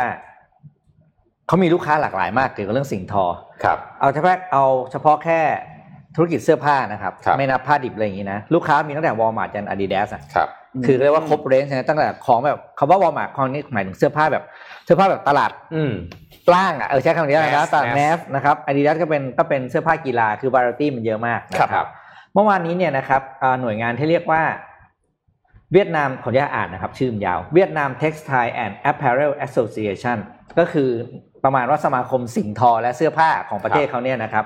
ออกมาประกาศยุทธศาสตร์ที่จะพาธุรกิจสิ่งทอของเวียดนามไปสู่เขาเรียกว่าทิศทางใหม่อืมในโลกใหม่ก็คือจะเปลี่ยนจากการเป็นประเทศที่ส่งออกเสื้อผ้าครับเป็นประเทศที่ส่งออกหน้ากากอนามัยอืม we will be the world อะไรนะเขาเรียก the อะไรเขาใช้คำว่า the world mask factory เขาบอกเลยนะครับ คือเขาจะเป็นโรงงานผลิตหน้ากากอนามัยของโลกนะครับ โดยยุทธศาสตร์ที่เขาทำก็คือมีสองสองเรื่องไม่เยอะนะครับอืมสองเรื่องเอง อย่างแรกก็คือเข้าไปสอนผู้ประกอบการเรื่องการทำเจ้าหน้ากากเนี่ย แต่ไม่ใช่สอนแค่เย็บนะอืมสอนตั้งแต่การวางระบบการซอร์ซิ่งผ้าหน้ากากอ่าสอนทำ supply สอน chain สอนทอทออืมเรียกทอผ้ามันต้องมีผืนผ้านั้นก่อนถูกไหมครับทั้งหมดเลยเนี่ยคืออย่างแรกสองคือเข้าไปคุยกับ โรงงานที่จะเข้าเข้าปรับปรับมันเป็นเรื่องหน้ากากเนี่ยอืมให้เปลี่ยนระบบเรื่องของ waste management ทั้งหมดครับเพราะว่าปัจจุบันนี้เนี่ยทุกคนรู้ว่าโรงงานทอผ้าเนี่ยมันจะมีเรื่องของระบบ drain ที่มีปัญหามากครับ chemical อืมนะครับน้ำน้ำเสีเสียยทุกอย่างเนี่ยครับแล้วเขามองขาดถึงขนาดที่ว่า โลกเนี่ยจะมองหาซัพพลายเออร์ที่ไม่มีปัญหาเรื่องพวกนี้ อ๋อเพราะฉะนั้นถ้าคุณจะขายคนอื่นเขาได้ก่อน คุณขายในตลาดโลกได้เนี่ย คุณต้องจัดการเรื่อง treatment เรื่องของ waste อืมเรื่องของระบบอ่า environment ทั้งหมดอืมให้เรียบร้อยก่อน ถ้าคุณผ่านทั้งสองข้อนี้ คุณถึงจะได้รับการสนับสนุนจากรัฐบาลเขาอืมแล้วเขาดันแบบสุดติ่งเลยนะ คือแบบเรียกว่า เนี่ยเขาบอกเลยว่าธุรกิจ apparel ไม่มีทางกลับมาเติบโตอีกแล้วโอ้เลยฟันธงเขาพูดเลยพูดเลยไม่มีทางนี่ประเทศอันดับสามของโลกนะครับพูดอืมเขาบอกเขาอาจจะไม่แข่งกับจีนหรืออินเดียก็ได้ไง คือเขาบอกเขาเลือกที่จะเปลี่ยนก่อนอ่าเพราะว่าบอกเขาแข่งกับคือตอนนี้เขาเป็นเบอร์สามอืมแต่ถ้าเขาบอกเขาเปลี่ยนเป็นเรื่องหน้ากากเขาอาจจะเป็นเบอร์หนึ่งโอ้มองขาดนะครับแล้วดูแล้วแล้วเราอันดับที่เท่าไหร่ครับพี่ไม่รู้ผมเอาเป็นว่าอันนี้ผมผมจำได้ว่าคนที่มีความพยายามชัดเจนเรื่องหน้ากากคือคุณธนินคนเดียวอ่าที่ลงทุนเงินอ่าส่วนตัวสร้างเรื่องหน้ากากอนามัย แล้วก็แจกให้กับบุคลากรทางการแพทย์ครับ แต่ผมยังไม่เห็นคนอื่นทำคำว่าคนอื่นคือทุกคนเลยนะอืมคือเนี่ยคือคำว่าคำว่าคนอื่นผมรวมถึงเรื่องของภาคเอกชนด้วยอืมเพราะเนี่ยคือโอกาสมากๆ แล้วเราคุยกันว่า อย่างเมื่อก่อนที่ผมเอารายงานแมคเคนซี่มาเล่าให้ฟังใช่ไหมครับห้าอินดัสทรีที่เราที่อาเซียนจะไปได้หนึ่งก็คือเรื่องของ green green product ที่เป็นเรื่อง health เนี่ยอืมนี่ก็คือหนึ่งในนั้น อืมนี่แหละก็มาเล่าให้เป็นฟัทางงรอดเนาะเป็ทางรดนี่คือทางรอดคือเขาเลือกที่จะหันก่อนปรับตัวแล้วก็ยอมยอมทิ้งธุรกิจที่อ่าวง่ายๆนะครับ เวียดนามเนี่ยมูลค่าส่งออกเสื้อผ้า ผ้าไอธุรกิจเสื้อผ้าทั้งหมดเนี่ยในปี 2019 เนี่ยอยู่ที่ 32,600 ล้านเหรียญสหรัฐนะครับอืมยังเป็นแค่เบอร์สามแล้วบอกว่าเนี่ยยอมยอมแพ้เรื่องนี้ ไปหาเรื่องอื่นดีกว่าอืมหา S curve ใหม่ไปเลยเออนะครับนี่คือเรียกว่าทิศทางใหม่ที่เขาออกมาชัดเจนแล้วขับเคลื่อนด้วยสมาคมนะครับสมาคมแล้วก็ไปที่กันสำคัเป็น cluster ลักษณะที่ประเทศตัวประเทศเขาเองเนี่ยมันนี่คือสมาคมใช่ไหมประเทศเองก็เคลื่อนไหวเพิ่มเติม เช่นอย่างตัวประเทศเวียดนามเนี่ยเขาก็ ได้เข้าไปทำเขาเรียกว่าการเขาเรียก revamp คือปรับเงื่อนไขข้อตกลงใหม่ ครับ ที่เขาเรียกว่า Trans-Pacific Partnership อืม ก็คือประเทศในกลุ่มเอเชียแปซิฟิกนะครับอืมเป็นการก็คือ EU เวียดนาม Free Trade Agreement จะเข้าไปรื้อเรื่องนี้แล้วเอาหน้ากากไปเป็นสิ่งที่เรียกว่าได้สิทธิพิเศษทางภาษี อืมนี่คือการคิดแบบเขาเรียกว่าบูรณาการบูรณาการอ่านะครับ อืมก็เลยเรียกว่า เนี่ยแหละเอามาฝากกันเผื่อ ใครจะที่ทำเรื่องว่าอะไรนะเกี่ยวกับสิ่งทออยู่อะอ่าเราไม่ต้องรอเราปรับตัวก่อนไม่ต้องครับไม่ต้องรอนะครับ ไม่ต้องรออืมนะครับ นี่แหละเป็นโอกาสอะเล่าให้ฟังผมยาวอะถามคำถามดีกว่าเอ่อผมผมนึกคำถามได้นะแจกสองตัวนะครับๆอืมเมื่อกี้ที่ผมเล่าเรื่อง Microsoft ไปอ่าอะอืมเขาเอาไปเก็บอยู่ใต้มหาสมุทรเนี่ยอ่าความลึกเท่าไหร่อ๋ออะมีบอกไปามีเมื่อกี้บอกความลึกไปเท่าไหร่นะอะโอ้โหเดี๋ยวซุ่มแจกสองตัว บอกหน่วยให้ถูกด้วยนะอะบอกหน่วยให้ถูบกอกหน่วยให้นะ ถูกด้วยอ่าอ่าน่าสนใจนะนะครับเฮ้ยเมื่อกี้ที่เราเราทำเจ็ดโมงครึ่งเรื่องเราเปิดกระเป๋าเปิดกระเป๋ากันมีอืมคนแล้วเราก็ถามว่ามีใครพกอะไรแปลกๆอีกไหมอืมมันเจออันนี้น่าสนใจเขาบอกว่าพกนกหวีดอ่าอ่าแต่ว่าเดี๋ยวเดี๋ยวไม่ใช่ไม่ใช่ที่เราคิดไม่ใช่โอเคที่เราคิดเขาพกนกหวีดเขาบอกว่าที่ญี่ปุ่นคือที่ญี่ปุ่นเนี่ยต้องบอกว่าเป็นประเทศที่เจอภัยพิบัติค่อนข้างเยอะเจอแผ่นดินไหวค่อนข้างเยอะเขาบอกว่า ครูที่ญี่ปุ่นเนี่ยสอนไว้คุณทิพย์ธัญญาเนี่ยนะครับเขาบอกว่า ถ้าหากว่าเกิดแผ่นดินไหวแล้วเกิดตึกถล่มอะไรมาครับเกิดขึ้นมาเนี่อ๋ยอถ้ามีนกหวีดเนี่ยมันสามารถเป่าเพื่อขอความช่วยเหลือได้โอ้อืมอันเนี้ยอันเนี้ยเข้ากับเข้ากับสถานที่นะอ่าหมายถึงว่าเออที่ญี่ปุ่นก็เป็นประเทศที่เจอภัยพิบัติบ่อยจริงอืมๆอย่างที่เราเห็นข่าวนะครับ แล้วก็เพิ่งอย่างอย่างล่าสุดก็เพิ่งเจอภัยพิบัติไปด้วยเหมือนกันอืมที่ญี่ปุ่นนะครับซึ่งเอ้ยการพงนกหวีดใช้อันนี้น่าสนใจขอความช่วยเหลือนะอ่าใช่ของเอออัอันนี้น่าสนใจนะน่าสนใจน่าสนใจน่าสนใจอ่าครับนี่ครับอะผมขอปิดท้ายด้วยข่าวนี้นะครับ ผมขอภาพ H6 นะครับ ล่าสุดนะครับธนาคารกลางของประเทศจีนนะครับออกมาประกาศอัดฉีดเงินเข้าสู่ระบบนะฮะผ่านเครื่องมือที่เรียกว่า reverse repo ก็คือเป็นธุรกรรมที่ทางรัฐบาลเนี่ยจะเข้าไปซื้อ securities หรือหลักทรัพย์ต่างๆนะของภาคเอกชน แล้วก็ทำสัญญาว่าจะมีการขายคืนนะฮะทั้งนี้เนี่ยทำเรื่องนี้เพื่อที่จะอัดฉีดสภาพคล่องนะเข้าสู่ระบบของธนาคารนะฮะแล้วก็ เพื่อ make sure ว่าเพื่อเพื่อทำให้มันแน่ใจว่าสภาพคล่องเนี่ยไม่ได้มีปัญหานะครับในส่วนของการกระตุ้นภาคเอ่อของภาคเศรษฐกิจของเอ่อประเทศจีนนะฮะมูลค่ารวมเอ่อเม็ดเงินที่อัดฉีดเข้าไปเนี่ยหนึ่งแสนสองหมื่นล้านหยวนนะครับหรือคิดเป็นเงิน US ดอลลาร์ก็ประมาณ 17,700 ล้านเหรียญสหรัฐนะครับอืมก็ล่าสุดเนี่ยทางเอ่อธนาคารกลางจีนมาประกาศเรียบร้อยแล้วนะครับ ก็รอดูว่าทางการมาตรการกระตุ้นเศรษฐกิจของจีนเนี่ยจะเอ่อ ส่งผลทำให้เศรษฐกิจของจีนเนี่ยกลับมาวิ่งได้ขนาดไหน แต่ล่าสุดก็เห็นออกมาบอกว่า GDP จะกลับมาเติบโตใน 3%ละอ่าครับไหนๆพูดเรื่องเศรษฐกิจแล้วมีอัปเดตจาก 2 จุดครับครับ OECD ครับ OECD เนี่ยคือองค์การเพื่อความร่วมมือทางเศรษฐกิจและการพัฒนานะครับครับเขาก็ออกมาปรับตัวเลขการคาดการณ์ GDP ของโลกอืมคือต้องบอกว่า GDP ของโลกที่ที่โอทาง OECD เนี่ยเคยคาดการณ์ก่อนหน้านี้เนี่ย ติดลบ6%อืมเขาปรับการคาดการณ์ดีขึ้นแล้วครับเป็นลบม4.5%ซึ่งเป็นสัญญาณที่ดีนะมันแสดงให้เห็นว่าตัวเลขอะไรต่างๆ ที่เราเห็นนี่ไม่ว่าจะเป็นอัตราการว่างงานของที่สหรัฐที่ตอนนี้ลดลงมาต่ำกว่า 10%แล้ครัวบ ตัวเลขส่งออกของจีนตัวเลขอะไรต่างๆ ก็เริ่มดีขึ้นแสดงให้เห็นว่ามาตรการอัดฉีดของไม่ว่าจะเป็นทางรัฐบาลเอง แล้วก็ธนาคารกลางของแต่ละประเทศเองเนี่ยครับก็ค่อนข้างดีขึ้นอย่างชัดเจนนะครับครับ ทีนี้มีอัปเดตจากอีกอันหนึ่งด้วยก็คือหลังจากเมื่อวานนี้มีการประชุมของธนาคารกลางสหรัฐหรือว่าอืมเฟดเนี่ยนะครับเขาก็เจอร์มพาวเวลก็ออกมาประกาศนะครับการประชุมของคณะกรรมการนโยบายการเงินสหรัฐหรือว่า FOMC เนี่ยได้ข้อสรุปออกมาบอกว่าแน่นอนครับจะคงอัตราดอกเบี้ยอยู่ที่ครับ0%ไว้ อีกอย่างน้อย 3 ปีอืมก็คือจนถึงปี 2023 นะครับอืมก็แน่นอนว่าทำให้เพื่อให้สภาพคล่องของเหล่าธุรกิจต่างๆ เนี่ยสามารถไปต่อได้อืมในช่วงเวลาตอนนี้ แต่ว่า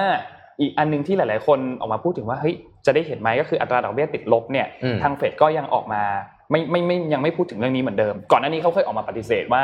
จะเรื่องนี้ยังไม่อยู่ในเรื่องที่เขาพิจารณากันเลย ว่าครับจะนำมาตรการอัตราดอกเบี้ยติดลบเนี่ยมาใช้ครับนะครับ ซึ่งก็ เป็นไปตามที่เราคาดครับ ก็คือมีการปรับคาดการณ์ GDP เช่นเดียวกันครับนะครับจากเดิมเนี่ยเขาคาดว่าจะติดลบ 6.5%ตอนนี้เขาคาดการณ์ใหม่ครับเป็นติดลบ 3.7%อืมอันนี้ตัวเลขของสหรัฐนะอืมตัวเลข GDP ของสหรัฐนะครับแล้วก็คาดการณ์ว่าในปีหน้าเนี่ยตัวเลข GDP จะเติบโตบวก 4%ซึ่งพอหักลบกันมันก็ก็ยังรวมแล้วมันโตหน่อยหนึ่งนะก็โตนิดนึงนะอืมจากเดิมลบ 3.7 บวกไปอีก 4 ก็อืมทำให้ปีหน้าจะโตเนี่ย รวมอืม0.3 ก็ถือว่าเป็นตัวเลขที่ค่อนข้างโอเคนะอืมประมาณหนึ่งนะครับทำให้เห็นว่าหลาย ๆ อย่างเนี่ยคาดการณ์ค่อนข้างดี ส่วนตัวเลขอีกอันหนึ่งก็คือตัวเลขอัตราการว่างงานของสหรัฐนะครับ ในปัจจุบันเนี่ยอยู่ที่ 8.6%ครับเขาคาดการณ์ว่าจะอยู่จะลดลงไปอีกอยู่ที่ 7.4%ในไตรมาสที่4นะครับ เพราะนี้เรากำลังจะจบไตรมาสที่ 3 แล้วนะอืมอีกนิดเดียว อีกไม่กี่วันอืมก็จะจบไตรมาสที่ 3 แล้วนะครับ ก็เป็นอัปเดตตัวเลขทางเศรษฐกิจจากทางธนาคารกลางของสหรัฐนะครับอืโอมเค วันนี้ครบถ้วน อะเฮ้ยเราเข้าเราเข้าช่วงนี้อัแล้วไม่แจกเอ้ยเราไม่ได้แจกอันนี้เลยอะอ่าเดี๋ยวถามให้อ่าถามให้เพิ่งนึกออก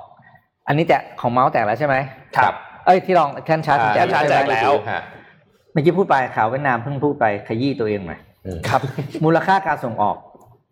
ของเวียดนามอืมในในเรื่องของ apparel กับ textile ในปี 2019 เท่าไหร่ โอ้โห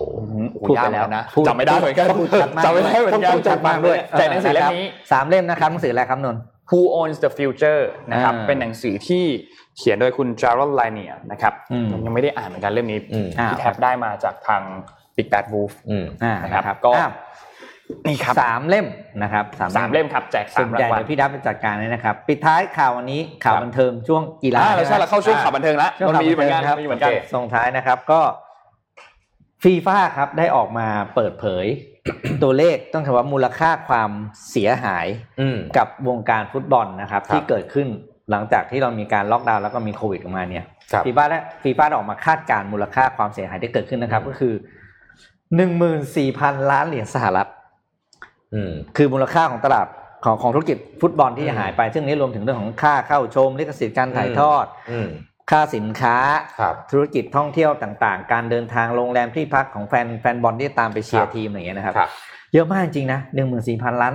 เหรียญสหรัฐนะครับอืมเพียงแค่ไม่กี่เดือนครับอืมมูลค่าเศรษฐกิจของโลกกับธุรกิจเดียวที่หายไปอืมฟีฟ่าบอกปุ๊บอิมแพกรุนแรงมากอืมผ่านรุนแรงจริงอ่านนท์ว่าไงครับนนท์พาไปที่ปิดข่าวท้ายสุดท้ายครับอืมเมื่อวานนี้มีการเปิดตัว PS5 อ่าอ่าขอภาพ M4 ขึ้นมาก่อนครับ ขอภาพ M4 ขึ้นมาก่อน เปิดตัวราคาเรียบร้อยแล้วนะครับสำหรับราคา PlayStation 5 คือเขามี 2 รุ่นนะ คือรุ่นที่เป็นรุ่นธรรมดา คือมีช่องใส่แผ่นกับอีกอันหนึ่งคือเป็นรุ่นดิจิ t a ลอีดิชันนะครับ รุ่นนี้เนี่ยจะไม่มีช่องใส่แผ่นก็คือ load ผ่านอืมทางอืมอินเทอร์เน็ตได้เลยนะครับ ราคาก็ตามที่เห็นเลยครับ อยู่บนภาพนี้เลยนะครับ และที่สำคัญคือภาพต่อไปครับ ขอภาพ M3 ครับ เปิดขายนะครับสำหรับที่สหรัฐที่ญี่ปุ่น แคนาดา เม็กซิโก ออสเตรเลียอืมนิวซีแลนด์ แล้วก็เกาหลีใต้นะครับ จะได้เปิดขายวันแรกวันที่ 12 พฤศจิกายน แต่ส่วนประเทศไทยเรารอวันที่ 19อะเทียร์หลังอีกแล้ว หลังจากนั้นอีก 1 สัปดาห์นะครับ วันที่ 19 เปิดขายพร้อมกันทั่วโลก เออนะครับเดือดร้อนอีกแล้ว ต้องเตรียมตังค์ไปซื้อ อ๋อ แล้วก็เมื่อวานนี้ที่นนท์เล่าให้ฟังเรื่องข่าวของบ o ูมเบิร์กที่บ o ูมเบิร์กอือมอกมาบอกว่า เฮ้ย ตัวเลขเอ่อทางโซนี่เนี่ยมีการปรับการลด การผลิตอ่าของ PS5 จากเดิมที่จะผลิต 15 ล้านลดลงมาเหลือ 11 ล้านคือลดลงไป 4 ล้านอืมเพราะว่ามีปัญหาเกี่ยวกับเรื่องของการผลิตชิปเนี่ยอืมล่าสุดทางโซนี่ออกมาปฏิเสธแล้วนะ ว่าอืมไม่ได้มีการลดตัวเลขอะไรอืมแต่อย่างใดแต่ที่น่าสงสัยคืออันนี้ เขาก็ไม่ได้ออกมาบอกอยู่ดีว่าผลิตเท่าไหร่อืมคนก็เลยสงสัยว่าอาจจะปกปิดอะไรอยู่หรือเปล่าอืมสรุปแล้วสุดท้ายผลิตเท่าไหร่ก็ยังไม่รู้เหมือนกันแปลว่าเดี๋ยวต้องรีบไปเจาะคิวไว้ก่อนต้องเจาะเดี๋ยวไม่คิวมีแล้วของใครที่ติดตามรอ PS5 อยู่เนี่อืยมก็เจาะคิวได้เลย แล้วก็อยากให้เข้าไปติดตามดูใน Facebook ของทางโซนี่ด้วยนะอืมมีการเปิดตัวเกมใหม่ๆ เพียบเลยเหมือนกันอืมนะครับลองเข้าไปดูได้นะครับอืมเมื่อเมื่อเช้าลองเข้าไปดูรู้สึกจะมีนี่ด้วยนะ มีแฮร์รี่พอตเตอร์ด้วยอืมอ่ามีเกมเหรอ เกมเกมโอ้เกเหรมอมีเกมค่ายนี้คือคักมากเลยอะ Xbox นี่เงียบกริบเลย เราไม่รอมีข่าวแบบข่าวน้อยมากเลย นะครับดูแล้วงานนี้ก็คง PS5 อาจจะกินอีกรอบอ่าใช่อืมนะครับออกมาทีไรนี่ Xbox ไม่เคยจะสู้ PS5 ได้จริงเราอยู่กับ PS4 มันนานมากนะอืมนี่ PS5 เปิดตัวมารอบนี้เนี่ยน่าติดตามมากไม่อยากใครจะบอกที่ตัวเองมีเพลย์ที่สุดละเพลย์ PS2 อะๆโอ้โหคือไม่ได้เล่นเกมมานี่นี่นานมากแล้วพี่อะพี่โทมัสพก PSP พกคือแบบ PSP ว่ามาด้วยในกระเป๋าไม่รู้จักคำว่าการเล่นเกมยังมายังนานเปิดติดใช่ไหมฮะ PS2 ไม่ติดแล้วไม่น่าไม่น่าติดแล้วครับ อยู่ในกล่องวางไว้อะใต้ทีวี อะวันนี้ครบวันนี้ถ้วนครบถ้วนนะครับครับ ขอบคุณทุกคนที่ติดตามมากขอบคุณมากๆนะครับวันนี้ครับวันนี้อยู่กันรู้สึกจะ3,000คนขอโทษที่ตอนต้นมีปัญหาเรื่อง YouTube เล็กน้อยแต่ตอนนี้แก้ไขเรียบร้อยแล้วนะครับครับผมแล้วก็ขอบคุณ SCB แล้วก็ทีม Well Advisory สำหรับข้อมูลด้วยนะครับ และพบกันใหม่วันพรุ่งนี้ครับ สวัสดีครับ สวัสดีครับ Mission Daily Report